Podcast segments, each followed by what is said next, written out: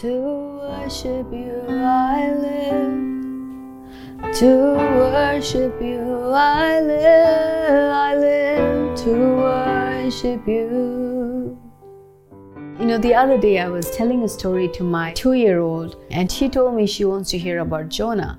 I think it's very exciting and dramatic, right? The fish swallowing Jonah and everything. So, as I was telling her the story about how Jonah disobeyed God, and I started having a revelation about it. It was almost like when God wanted Jonah to go and preach to Nineveh he didn't want to go, right? He was giving all excuses under the book. And I started realizing the heart of God because God is so much in the business of using people. I mean, God could have sent an angel and told them, listen, repent of your sins and turn from your ways and worship your true God right? But instead, God was like, I need to send someone.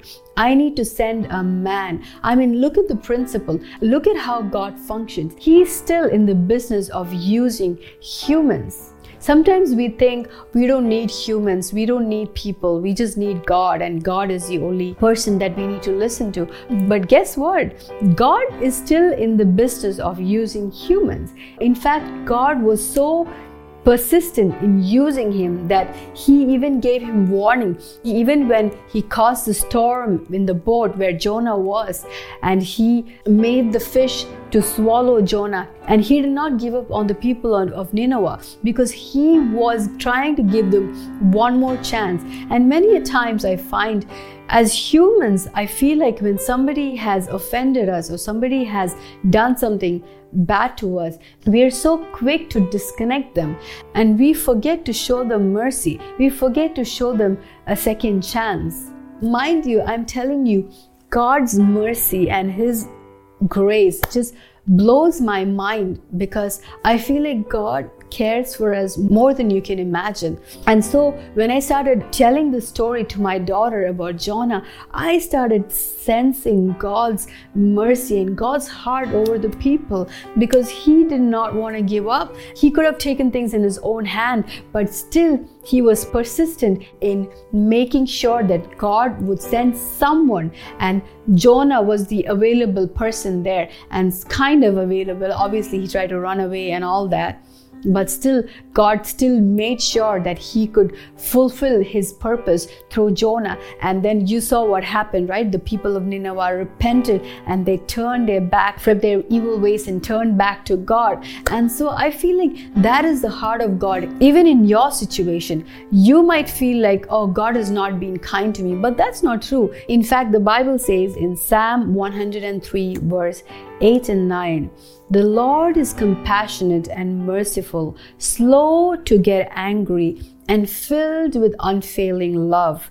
He will not constantly accuse us nor remain angry forever. Many a times we feel when things are going wrong, we feel like God is just always angry and God has not been kind to us. But His word is contrary. The Bible says He's compassionate and merciful. In fact, He is the most compassionate and merciful that exists on this planet Earth. If you can study from the scriptures how through the scriptures, he kept showing mercy and he kept giving chances to people. In fact, if you read the scriptures, when God was so angry with the Israelites and Moses interceded for them. You must understand, God knew that there was a man that was standing in the gap, and it's almost like He was waiting that somebody will intercede because, yes, He was angry with what they did, but I believe that God always loves to give chances to people. In fact, if God really made up his mind, he wouldn't have listened to Moses.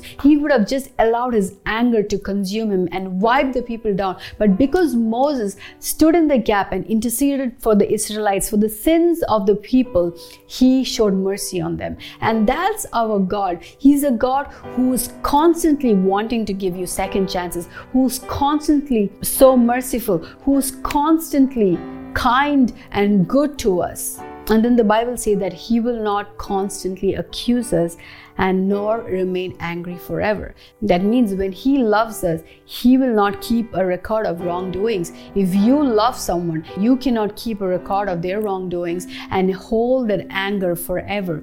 Learn to forgive, learn to let go, learn to imitate God in these ways because who is the accuser of the brethren? Satan. What does God do? The Bible says he will not constantly accuse us because that's what the enemy does. He is the one who constantly accuses of our wrongdoings, of our flaws, of our mistakes, of what we could have done better.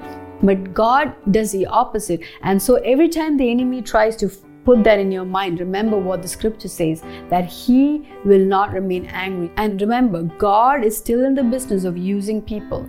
Don't underestimate the people that God has brought in your life to help you to walk into your destiny because God is still in the business of using people. And so stay rooted and stay humble and don't live in guilt and condemnations because we serve a merciful God. No matter how much of a sin you have committed, remember that He is a merciful God. And if you repent, if you go on your knees and ask the Holy Spirit to wash you and cleanse you, He will cleanse you. In fact, I want to give you this opportunity. If you are someone who's watching this video, maybe you've not accepted Jesus in your your life. Maybe you've not asked Him to come into your heart. I want to take this moment and I want you to pray this prayer with me. And as you pray this prayer, I want it to come from your heart.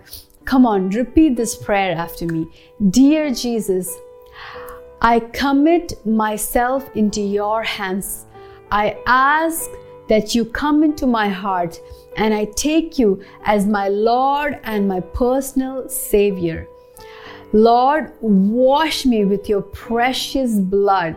From today onwards, I live and live for you alone. I surrender my life into your hands. Dear Jesus, have your way. I accept you as my Lord and my Savior. From today onwards, I'm going to live for you and you alone. Well, if you made that prayer, I want to congratulate you. Right now, you are a born again believer. That means from today onwards, your name is recorded in heaven. Your name is written in the book of life. That means you have a brand new life from today onwards. You are a new creation in Christ Jesus. And from today onwards, I assure you, your salvation is guaranteed. And I pray that you will continue to grow in Him as you read the Word. If you have not joined a church, I encourage you to join a spirit filled church, or else you can always join us online. You will find all the information on Zoom over there. So I just want to congratulate you. This is the best day of your life. Mark this date on your calendar. From today onwards, your life is never going to be the same again. And once you've said this prayer, I encourage you to go get baptized because the Bible says those who believe shall be baptized. So that is a commandment of our Lord Jesus. So find a spirit filled church nearby and go and get baptized and start living for Him because it's worth it. Let me tell you this I have tasted this God, and He has never ever disappointed me, not even for a minute. I have disappointed Him many a times, but He has never failed me, not even once. And please let me know if you have given your life to Christ because that's the greatest joy that I can ever hear. Thank you once again for watching my videos, and I pray that this will continue to lift you up and encourage you and take you in your journey with Jesus. Have a wonderful week. Love you. God bless. Shalom.